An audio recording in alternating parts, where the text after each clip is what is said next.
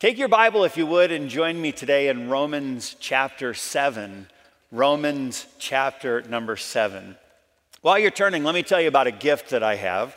I have, um, I don't know that everyone would agree that this is a gift, but I personally count this as a gift.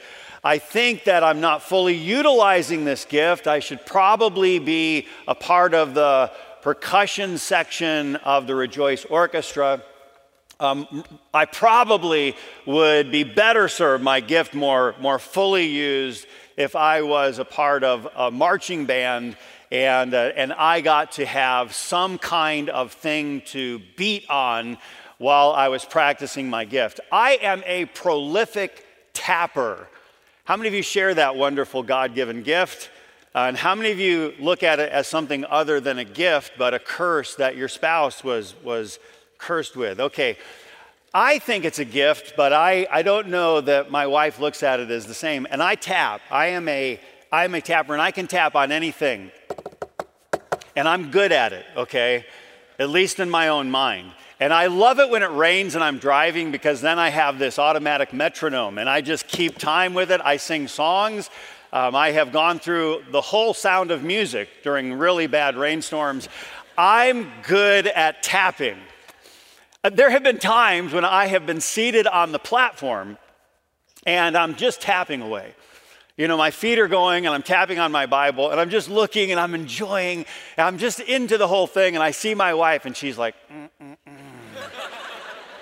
so then I kind of, you know, do the, the retool and I, you know, I try to stop. But it just comes out. I know something's happened inside and it has to find a release. I can tap with my teeth. Actually, it's another special gift. Not everyone has that one, but I can be, I can have something in my head, and I will just, like I'm driving, and she'll say, she'll just look over. And I know, you know, I know she can hear me tapping with my teeth. What a gift. Okay. I'm better at this now, but I don't know that I have complete victory. There were many times, I used to do this all the time, and honestly, I don't do it all the time. But there were times when I would be just tapping away, you know, I'm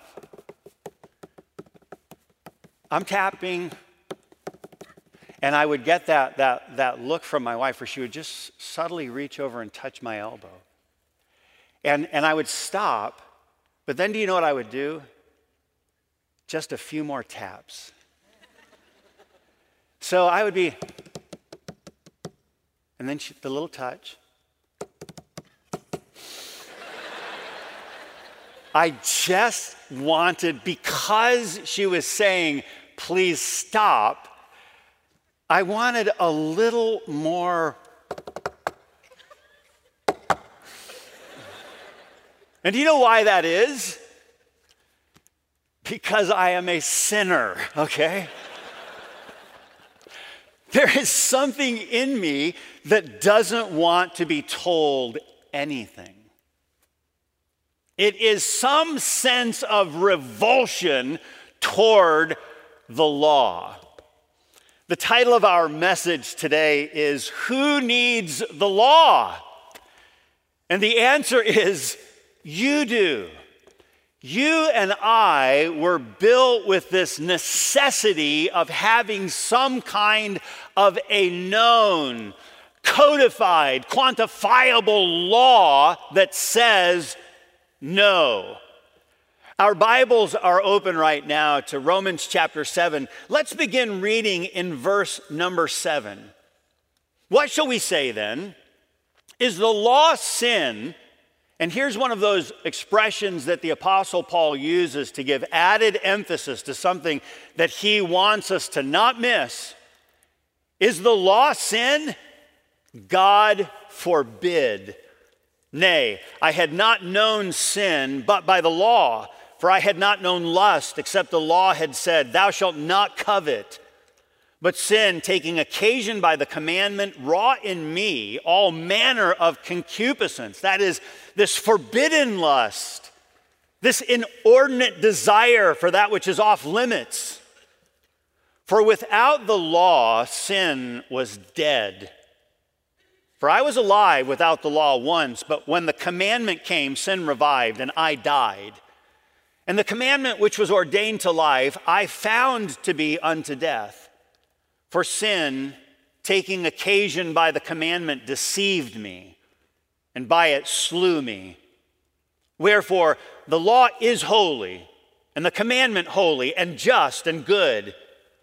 Was then that which is good made death unto me?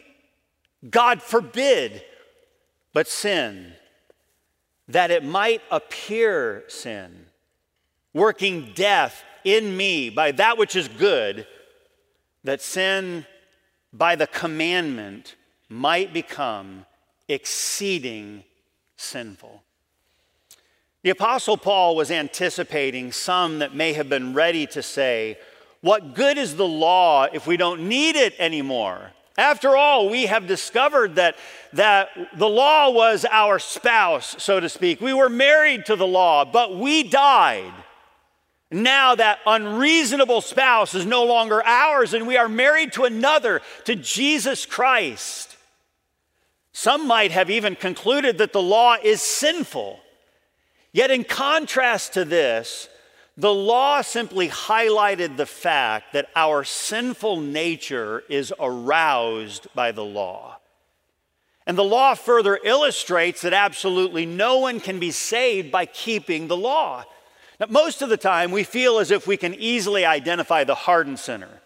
Like, oh, yeah, you can, you can see it, you can read that look a mile away. We can see the worst of mankind, the rebel whose face is a clear demonstration of their heart and whose wicked deeds are made manifest through the breaking of the law. However, we often struggle to see ourselves in the same desperate condition. Paul was revealing throughout this chapter the exceeding sinfulness, not only of sin, but of his sin the challenge of the life that is so marked by our failure to keep the law.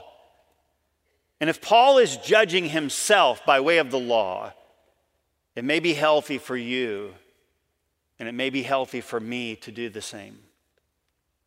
Adam and Eve actually became the first examples of mankind's failure to achieve perfection through obedience to the law.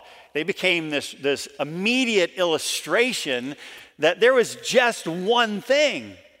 In Genesis 2, verse 16, the Bible says, And the Lord God commanded the man, saying, Of every tree of the garden thou mayest freely eat, but of the tree of the knowledge of good and evil, thou shalt not eat of it, for in the day that thou eatest thereof, thou shalt surely die. One command, that's it. And it's not like there, there were so many things that they couldn't do. God said, hey, listen, freely enjoy. I've given you this, this garden in Eden, and, and you do what you want to do. But of the tree of the knowledge of good and evil, d- don't eat of that tree. We understand that from the very beginning of mankind, there is a challenge regarding us and the law. And Paul begins to unfold for us the function of the law, its place, even today in our lives. So, today, what does God's law do?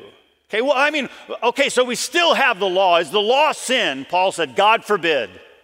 So, what does it do? Why do we have it? What function does it continue to serve? The law basically is going to help us understand that, that at least three things it continues to provide for people like you and people like me today. Again, verse number seven in Romans chapter seven, we're going to see that God's law defines. God's law defines. What does it do? Well, the first thing we see, God's law defines. What shall we say then? Is the law sin? God forbid, nay, I had not known sin but by the law. It's helping define this is sin. For I had not known lust, except the law had said, Thou shalt not covet, but sin, taking occasion by the commandment, wrought in me all manner of concupiscence. For without the law, sin was dead. Okay, how many of you have ever told a child not to touch something very specific? There, there's a little vase on a coffee table. There's some little trinket, some little ornament, and you say, Don't touch that. Now, there's all kinds of things that they can touch, but you said, Don't touch that. Now, what is it that they become fixated upon? When they are told, don't touch that. They don't turn from that and say, okay, well, can I play with all of these? They don't even ask the question. They want that because at this moment, some law has been established. What your command did was to define what is and what is not acceptable. You and I both recognize, we understand that no matter how swift and straight the arrow, Without a target, there can be no bullseye.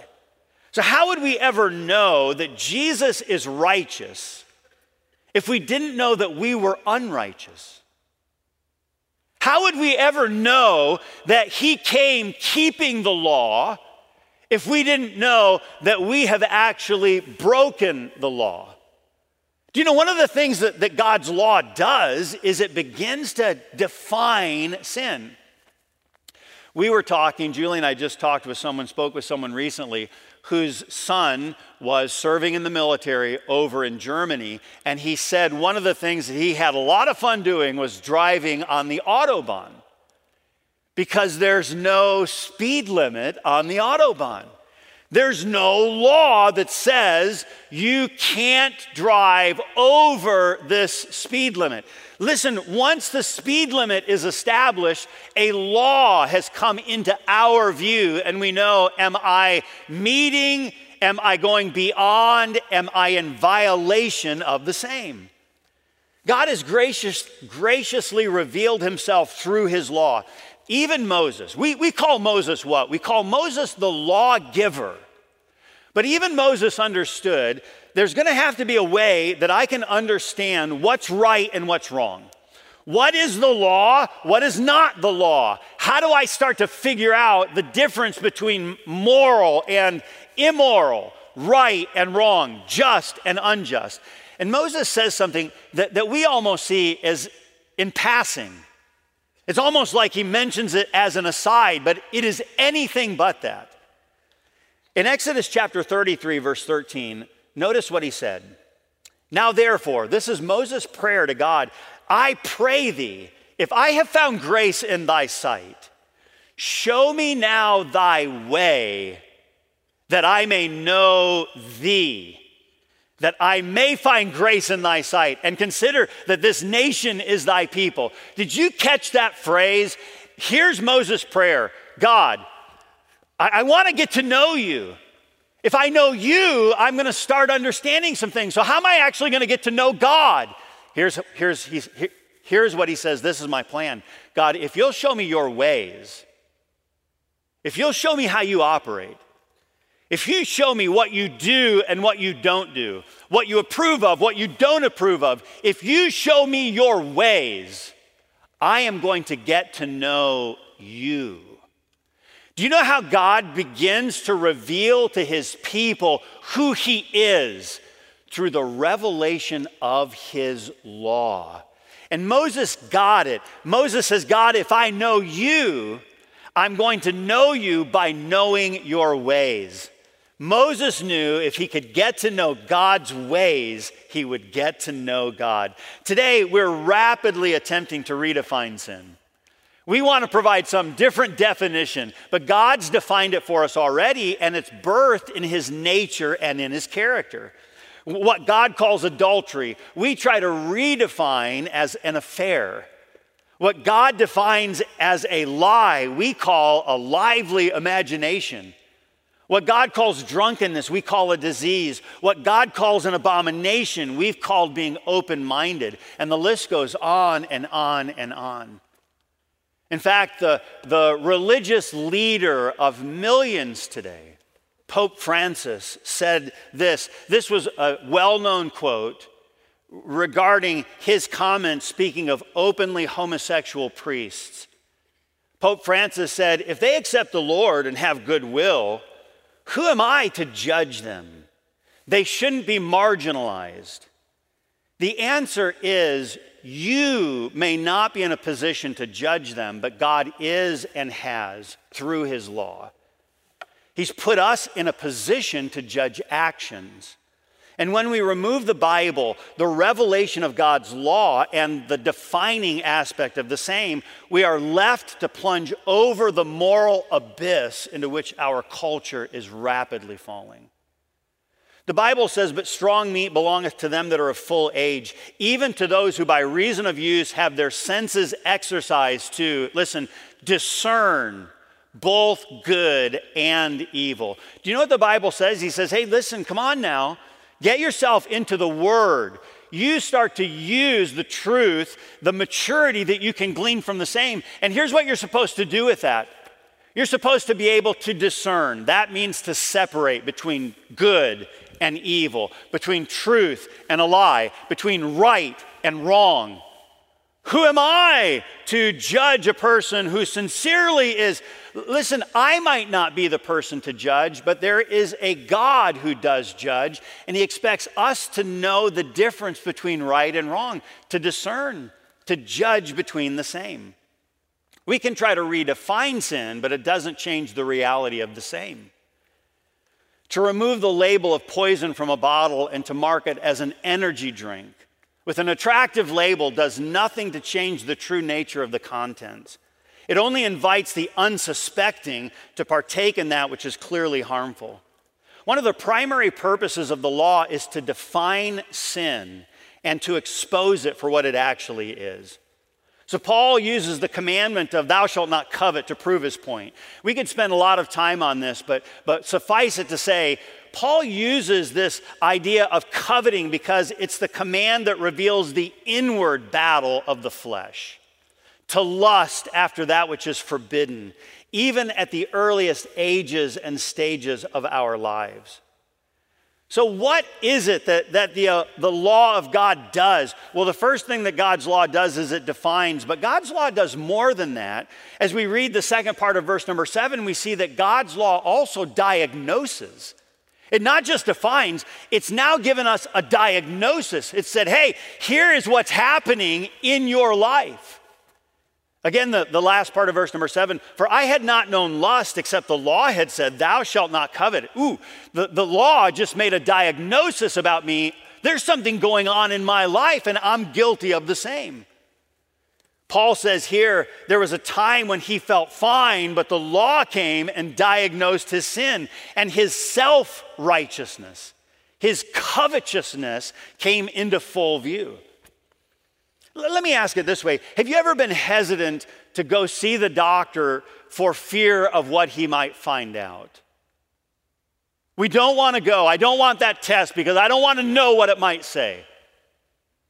Do you know, in some sense, that there are times when we don't want to be exposed to God's law because we don't want to hear what it may say. I don't want to know what the condition is.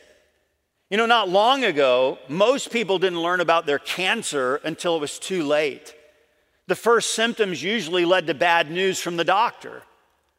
Now, today, early screening and technology such as an MRI, they diagnose a problem so that it can be resolved. The MRI never cured anyone, but it does help to diagnose the problem. And the law does have the power to reveal, to actually diagnose us as sinners, but it lacks any power or ability to remove the sin to treat, so to speak, the sickness. When I was a college student, there was something that, that I had a lot of conversation about, and I suspect a lot of college students do. I went to a conservative, traditional Christian college. It's a place called Pensacola Christian College, where I went to college back in 1857. Okay, so, so I went uh, several years ago. I went to PCC. And you know, we, we had this conversation as college students, we had it all the time. I suspect, Dr. Zacharias, I've never talked to you about this specifically, but I suspect you had this conversation because you, you went to Pensacola Christian College. And do you know what I had a lot of conversation about? Rules. Rule. Did you ever have any conversation about rules? No? We're going to change the direction of the message to lying right now. One of the laws of God, okay. And you know when you violated it as well. So I had lots of conversation about the rules. Okay, now, now here's one. When, when, I was, when I was growing up, we always, I mean, when I say always, I mean always. We always went to church. Always. So, I mean, Sunday morning, Sunday night, Wednesday night, special events. I mean, we're going to church. Now, you never asked, Are we going to church? I never asked. I mean, I would have gotten that look like, What planet did you just come from? Mom, Mom are we going to church tonight? Where did that come from? Okay, we're going to church. I mean, I went to church all the time. If my parents were tired of me, go to church. I mean, it could have been Thursday. It doesn't matter, I'm going to church. Okay. We always went to church. But you know what I didn't like when I came to college? I didn't like being told I had to go to church. I didn't like it. Do you know what it aroused in me? It aroused a reaction to the law. I find it doesn't really matter what the rule or the law is, it doesn't matter. I don't like, by my nature, being told what to do. One of the things that it does is it diagnoses. It says, Jeff, you have a sin problem because of my reaction to law. So, why am I bothered? Simply because I have a sin nature that responds to the law. So, we see that God's law defines, God's law diagnoses, but we also see that God's law destroys. Now, now take this in context. Help us to, or at least uh, um, understand what is the Bible saying that it destroys. Look in your Bible down at verse number nine. For I was alive without the law once, but when the law, but when the commandment came, sin revived, and I died. And the commandment which was ordained to life, I found to be unto death. God's law destroys. What does it destroy? My righteousness. Certainly, anyone who keeps the commandments will live. The Pharisees had done something with the law that was a diminishing of God's moral law. The Pharisees had so constructed the laws so that I can keep the externals, I can go through the motions, I can observe the rituals, I can follow the ceremonies, I can keep the law. What they omitted were the weightier matters of the law. They said, hey, hey, hey, just do this and follow this and observe this and you're going to be okay. And so the, the, the, Pharisees and hence Israel started to think, I must be okay because I follow all of their laws. Certainly, anyone who keeps the commandments will live. Do you remember the, the guy who was the rich young ruler as presented in Scripture? Jesus told him, Keep the commandments, and listen to how he responds. In Luke chapter 18, beginning in 21, and he said, All these have I kept from my youth up. Now, when Jesus heard these things, he said unto him, Yet lackest thou one thing, sell all that thou hast and distribute unto the poor, and thou shalt have treasure in heaven, and come and follow me. And when he heard this, he was very sorrowful, for he was very rich. You start to get the idea that, that when scripture uses thou shalt not covet, and Paul pulls this one up, it's almost as if all of the commandments hinge on this internal aspect of wanting my way, of wanting me to have what pleases me as as opposed to, yeah, yeah, yeah, I can, I can keep all these other ritualistic things, but whoa, whoa, whoa, you just said, sell all that I have? Now that, that pleases me. And this rich young ruler who said, I've kept all the law, and I think he said it in sincerity. I think he's saying, listen, I, I've done all that from my youth up. Bar mitzvah, bar mitzvah. Today, we look at a bar mitzvah for a, a, Jewish boy at the age of 13 as almost a rite of passage, a celebration that he's going from his youth to manhood, and this is going to be wonderful. But bar mitzvah literally means son of the commandment, son of the law. And you know what the rich young ruler is saying? He is saying, uh, uh, uh, listen, from the time of my, my passage into adulthood, my bar mitzvah, I, I've been a son of the law, a son of the commandments, and I've kept them all. And Jesus shot straight to the heart, and he goes away very sad, knowing he just destroyed my righteousness my righteousness with that one little command okay, go sell what you have and come follow me. Destroyed. I, I thought I was good enough. I, am keeping all the externals. And, and Jesus gets to the matter of the heart. So we see that God's law defines and God's law diagnoses and God's law destroys. Now, in light of God's law, what does it reveal about sin? What does God's law reveal? What does it start to show me? I, I, I see, okay, I, I know what it does. What does it start to reveal? The first thing that it reveals is the deceptiveness of sin. The deceptiveness of sin. Verse number 11 in our passage today. Look again, Romans 7, verse 11. For sin, taking occasion by the commandment, deceived me and by it slew me. The expression found in verse 11 is found earlier in verse number 8, taking occasion. It means it found its opportunity and it pounced. It, it looks for this little opening and, and there it is, and it came boldly through. Sin always has the intention of deceiving, always. So, how does sin deceive?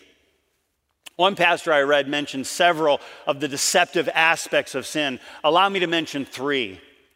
First of all, how does sin deceive? Sin deceives regarding satisfaction. There's not a person in here that I believe has not understood sin is deceptive regarding satisfaction.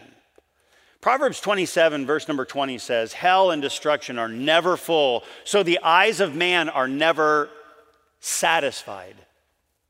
Hmm. Well, what's never full? Well, hell, never full. Destruction, it never says that's enough. So the eyes of man are never satisfied. Sin always says, I'll satisfy that desire, but it never does. In fact, sin does the opposite. Sin, as opposed to providing some, like, okay, there's satisfaction, there may be some initial thrill, maybe even some lie of that's exactly what I wanted, but it did something else. Normally, what sin does is it sparks a flame that says, okay, you got that, now you want something more. Okay, you've tasted that, now you want to take that to another level. Okay, you've experienced this, but you're going to find that that experience wasn't sufficient, and now you have to actually add more to find even some similar hint of satisfaction. It's like Amnon who lusted after Tamar. When he finally got what he thought he wanted, he couldn't stand to have her in his sight.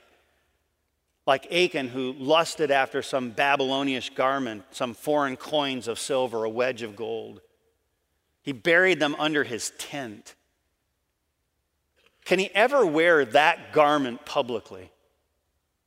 This, this Babylonish garment, can he ever even wear it? He has to bury it.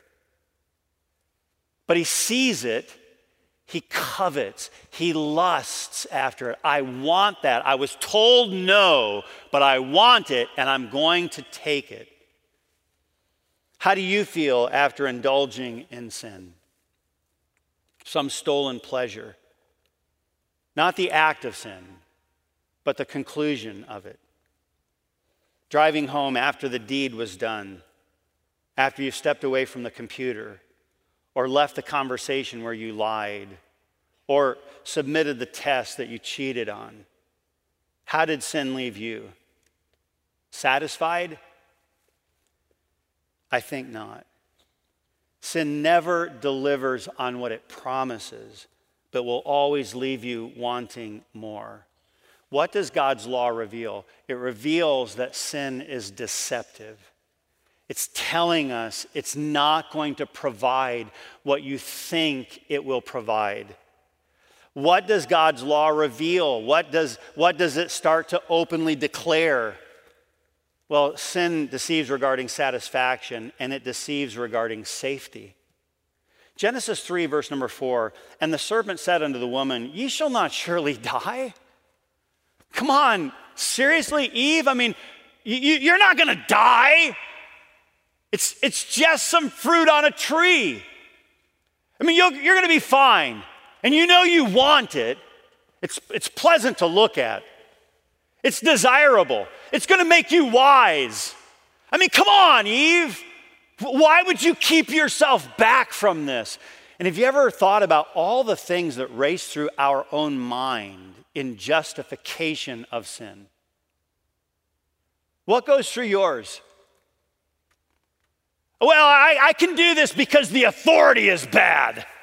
That gives me justification to be bad. I don't have to obey the government because the government, I'm not going to pay my taxes because of what they're, I'm not going to obey or come underneath this because, I'm not going to obey my supervisor or my boss because, the, I mean, how many times do we try to place ourselves in this secure, safe spot? It's okay, and I probably deserve this anyways. I wouldn't do this, but, but it's okay for me. What is it that, that the law is trying to help us understand? Well, listen, th- th- there is no satisfaction in sin, there's no safety in sin. Have you ever been driving and the speed limit's 65, and then you're coming up on a curve and it says, uh, there's a yellow sign and it says 45? Okay, how many of you, how many of you think intuitively that doesn't really apply to me? Okay, now I know people that it does, but it doesn't really apply to me. There's a, a place where I drive home, and it's where, where I 110 merges onto I 10. And there's a curve that you, you go on, and there's flashing signs. In fact, there's, there's, there's these digital flashing signs that say too fast, too fast. I've never seen it personally, but I've, yeah, you know, other vehicles. And so too fast, too fast. And you know, the curve is not consistent it doesn't stay the same arc the whole way. It actually tightens at a certain spot. You start out with this turn, and then all of a sudden you have to turn more. I'm not kidding. I've probably seen 10 times. There is a specific, there's light poles that go all the way around. Whenever it rains, I mean, you could almost count on it. You're going to see the same light pole knocked over. Every time. I mean, that, like, I've probably seen 10 times that light pole knocked over because people said, that doesn't apply to me. And they'd start in that curve and then it would tighten and their, their wheels, their tires would lose their grip and they'd slide off. Same poor light pole every time. If light poles could think, it sees the rain, it's like, I'm down, I'm down. Probably it just said, I'm going down before I get hit because it was get hit every time. You know, it's, it's somewhat of a, I don't know, a common or a silly or an understood illustration, but but how often do we tell ourselves that that will never happen to me?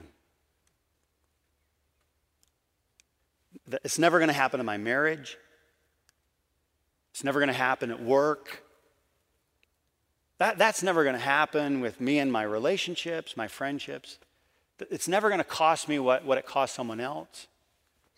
Sin lies, it's deceptive regarding our safety.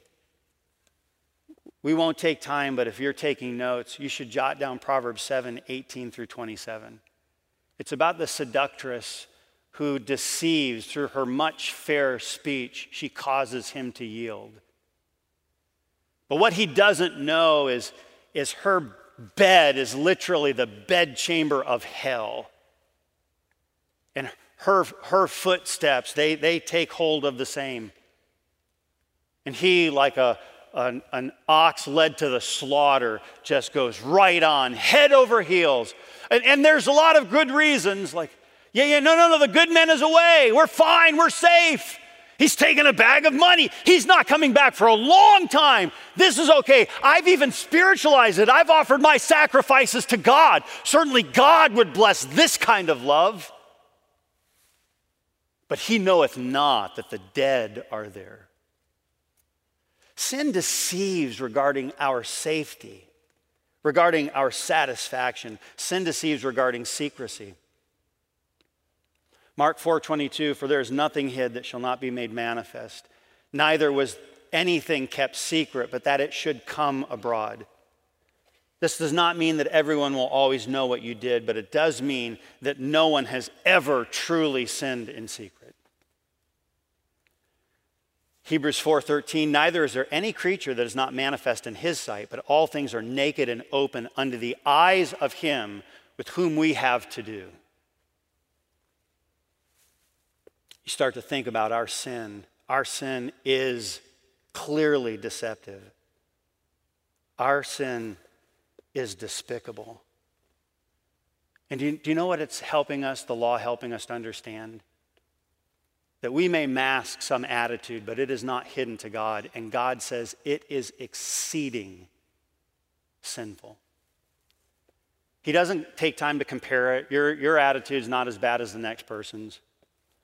Your, your issue, it's, it's an issue, and you know it's an issue, but it's not that big of an issue.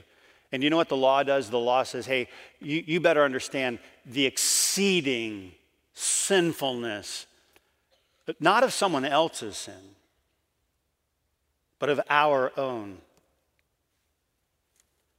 The law was not given to show you how good you have to be. It was given to show you how good you can never be. The law does serve a purpose, and that is to show our sin is exceeding sinful. It's intended to magnify our sin, but never intended to make us a son. Only Jesus satisfied the law and offers through him sonship.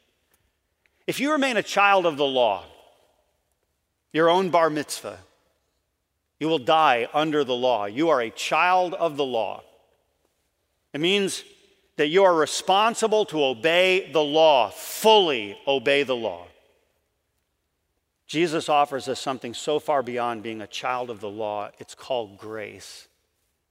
And the Apostle Paul, writing in Romans chapter 7, is writing, I believe, to many who understand I have been transferred from the kingdom of death, Satan, sin, to the kingdom of grace. And I can't just dispose of the law. It continues to serve a purpose in my life today. And it continues to show me I can't Jesus, only you can. It continues to show me sin is exceeding sinful, and it's going to lie to me every time. Yes, I am now underneath the kingdom of grace. I am a son. So, so is the law sin because it, it's telling people that they're sinners? God forbid. How would we know the difference between right and wrong had God not revealed himself to us through his law? Isn't a verse like John 1:12 wonderful? But as many as received him, to them gave he power to become the sons of God, even to them that believe on his name. If you've never become a child of God, what an incredible invitation. And if you are a son of God, may we understand the purpose of the law and may we daily submit to the one who has kept the law and live like his son.